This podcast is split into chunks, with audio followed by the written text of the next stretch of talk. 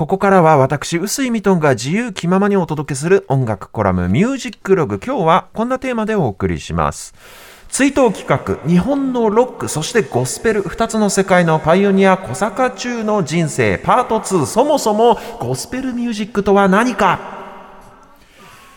ということで先週に引き続き小坂忠さんのお話でございます、先週は小坂忠さんソロアーティストとしてデビューするまでのお話をお届けしまして、確かに。これあの1971年の彼のソロデビューアルバムっていうのが実は関わったメンツ的に日本のロックの出発点ともいえる作品だったよと。まあそういう内容だったんですけれども、これね早速番組公式 YouTube にアップされてますので先週の分ね、聞き逃したという方はぜひそちらもご覧いただければと思うんですが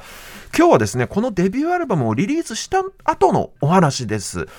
まあ日本語ロック黎明期のこのトリビア的な面白いエピソードが山のように実はあるんですよ。あ、この方がですええあ例えば彼のライブ活動のために集められた若手のバンドメンバーたちっていうのが松任谷正隆さんをはじめとして後の日本の音楽シーンのこの屋台骨になっていく話とか、はいあるいはその若手のバンドメンバーを細野晴臣さんに半ば奪われるような形になってしまって圧力が生まれちゃうとかね。ええでも細野さんと仲直りしてその結果「放浪」という名盤が誕生するとかまあいろいろ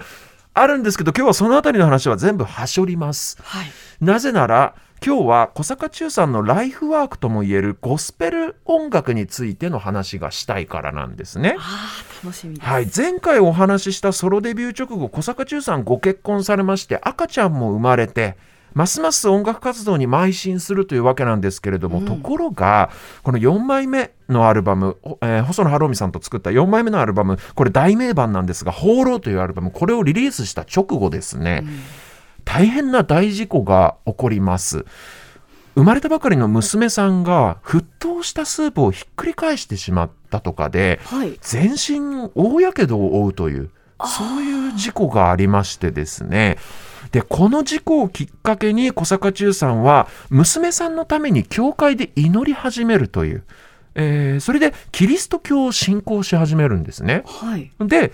まあ、洗礼を受けてクリスチャンになります。うんうん。でちなみに娘さんはあのーその後無事回復しましてえ今歌手としても活動されてる方なんですけれどもそうなんですええ。であの小坂忠さんキリスト教、えーですね洗礼を受けましてそうするとですねクリスチャンになるとあちこちの教会からうちの教会に歌いに来てほしいと頼まれるようになります。ー。まあなんせレコードを出してるプロの歌手ですからね。あの賛美歌を歌いに来てくださいよというふうに誘われるわけですよ。頼まれるわけです、で各地の教会側としてもレコードを出しているプロの歌手がうちの教会に歌いに来てくれるってなればまあ宣伝にもなるじゃないですか。まあ人を集められるというかね、ところが小坂忠さん呼ばれるがままにあちこち全国各地の教会にこういざ行ってみますとまずまともな音響設備さえない。あ、で、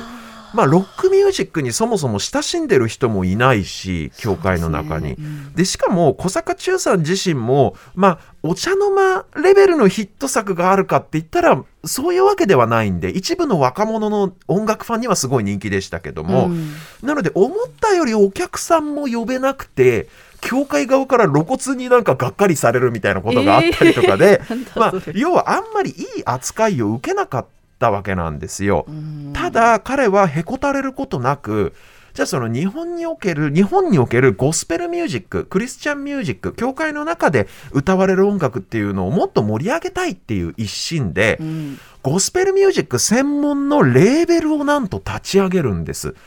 1970年代終盤の話なんですけれども、当時の日本ではかなり珍しい試みだったと思うんですが、はい。そもそもゴスペルミュージックとは何かという説明をちょっとしたいと思います、はい。しておかないといけないなと。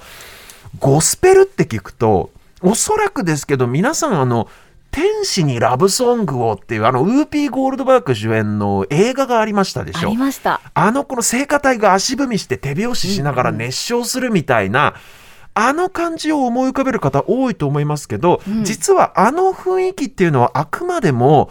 たくさんあるゴスペル音楽の一つの例に過ぎないんです。あ、あれがあれが一ね例なんですよ。あえーあの天使にラブソングを的なゴスペルっていうのは正確に言うとブラックゴスペルというふうに呼ばれてきたもので、はいつまりアフリカ系アメリカ人の音楽文化なんですね。はい。奴隷としてアメリカに連れてこられたアフリカの方々っていうのがアメリカでキリスト教にもう半ば無理やり改宗させられるわけですね。でその結果ヨーロッパに古くから伝わる賛美歌と、アフリカにもともと伝わっているリズムの文化っていうのが融合されてで新しい音楽文化を彼らは教会の中で築いていったわけなんですけれどもそのブラックゴスペルっていうのが省略されて単にゴスペルと呼ぶようになったっていう感じなんですよ。えーでそれが音楽のジャンル名としてすっかり定着してしまったわけですね。ということはですよ当然、はい白人の方々白人のクリスチャンによって歌われる音楽もあるわけですよ。そっちをホワイトゴスペルと呼んで区別してきた経緯というか歴史があります。ただゴスペルという言葉がブラックゴスペルの方を主に指す言葉として定着しちゃったこともあって、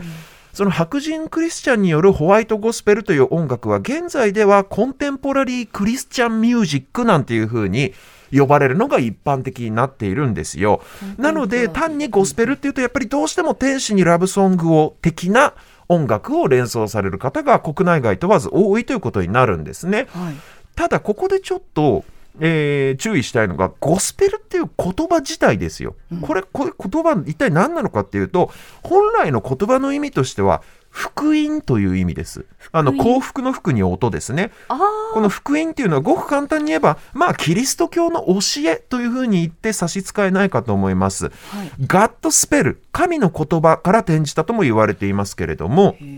つまりですね誤解を恐れずにざっくり言ってしまえば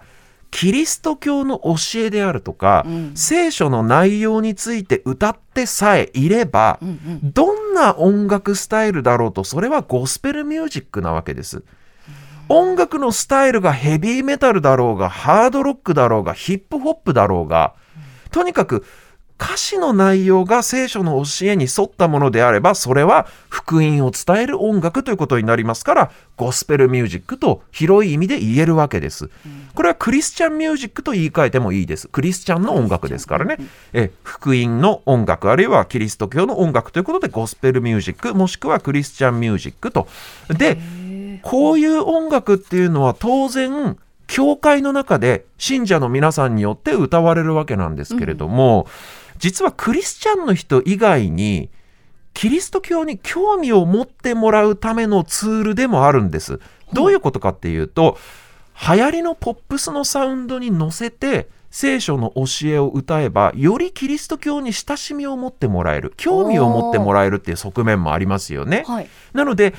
まあ太古の昔から伝わる古い賛美歌だけじゃなくて、今巷で流行ってる音楽にそういう歌詞の内容を載せるっていうのも結構重要なことだったりするわけですよ。はい。はい。まあキリスト教における伝道師としての役割を音楽に担ってもらってるっていう側面があると思います。なので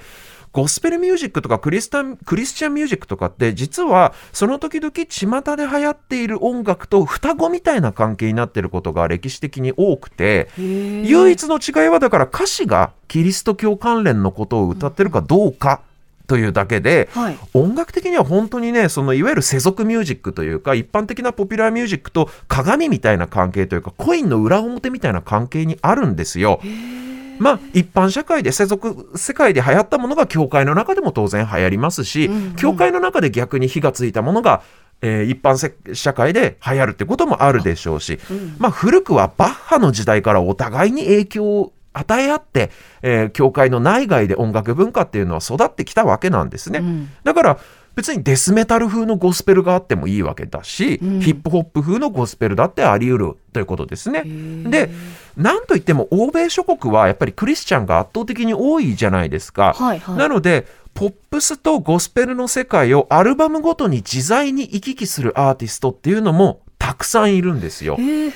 えばボブ・ディランとかエルビス・プレスリーなんかもゴスペルのアルバムたくさん出してますし、うんあるいはソウルの世界だとこの音楽コラムでも取り上げたことありますアリサ・フランクリンだったりとか、アル・グリーンとかサム・クックなんていうソウルこうソウルシンガーの大御所の人たちもみんなゴスペルのアルバム出してるわけですよ。つまり、えーイエスのことについて歌ったアルバムを出してるわけですね。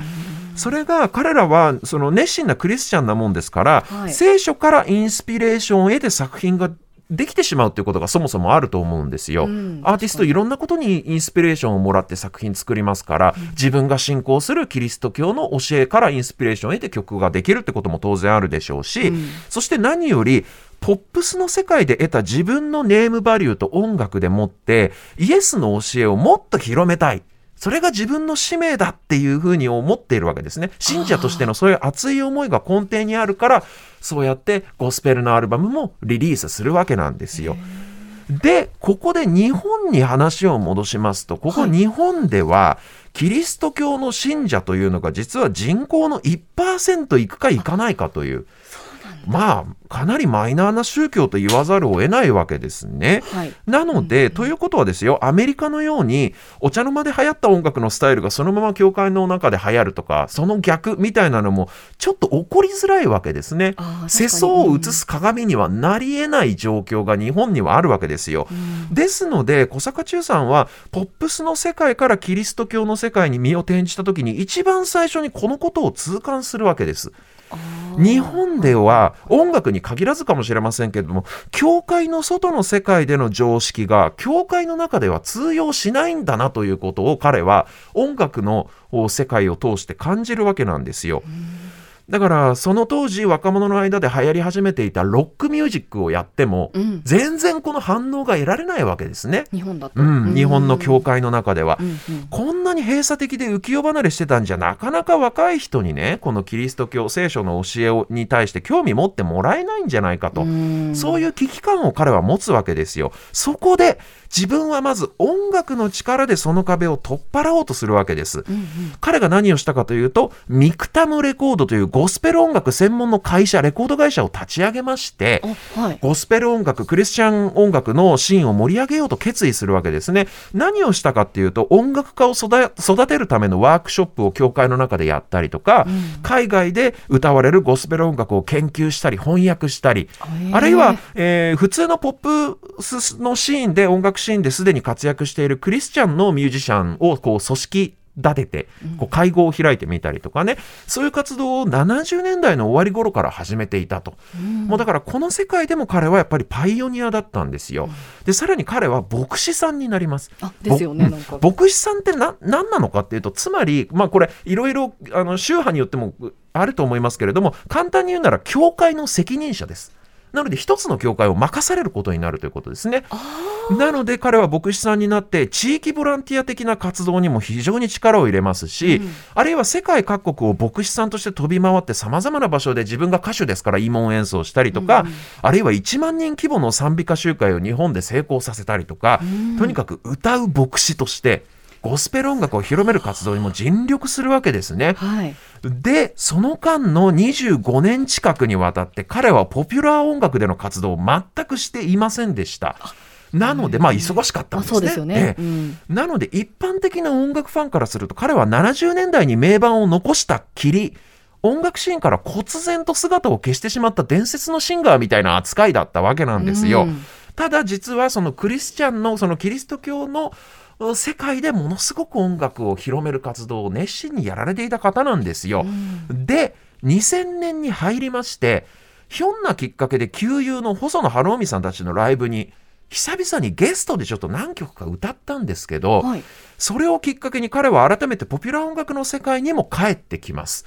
この2000年のライブ以降はゴスペルアルバムもリリースするしポップスのアルバムつまりキリスト教以外の歌を歌うという活動もアルバムも出したりと行ったり来たりっていう感じの活動をし始めましてですね。そのあたりもねなんかそのアメリカのいわゆるソウルシンガーのレジェンドたちっていうのもさっき言ったようにポップスとゴスペルの世界行ったり来たりしてましたから、うん。その彼の生き様もね本当にそういう意味では日本一のソウルシンガーだったなと僕は思うんですけどね。本日は2013年にリリースされました小坂中の Nobody Knows というアルバムがございましてこれはねもう厳密に言うとポップスのアルバムなのかゴスペルクリスチャンミュージックのアルバムなのかっていうのはもう線引きがもはやできないし線引きすることも意味ないようなそんなねなんかその彼にしかできない歌の世界観というのがあります。はい。今日お聴きいただくのは「やり直せばいい」という曲なんですがパッと聞きシンプルな応援歌の歌詞に聞こえますけどよくよく聞いてみると、聖書に出てくる人たちでさえ失敗をするみたいな表現があったりとか、さりげなくこれゴスペルソングになってるんですね。そんな絶妙な歌詞の世界のさじ加減も、注意して聴いていただければと思います。小坂中2013年の楽曲やり直せばいい。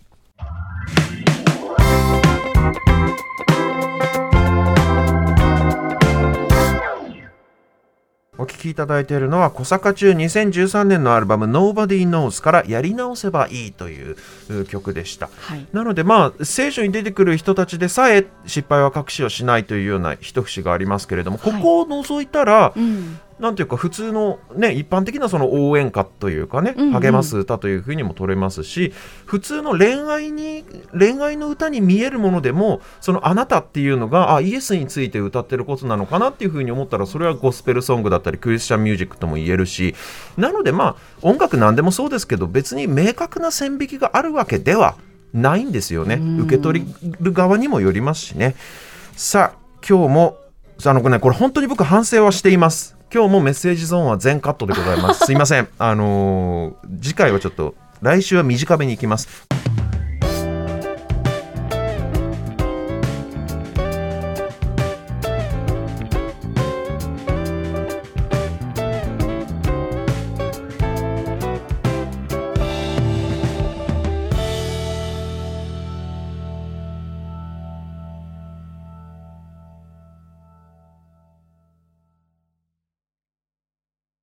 ねえねえモトブルって知ってる？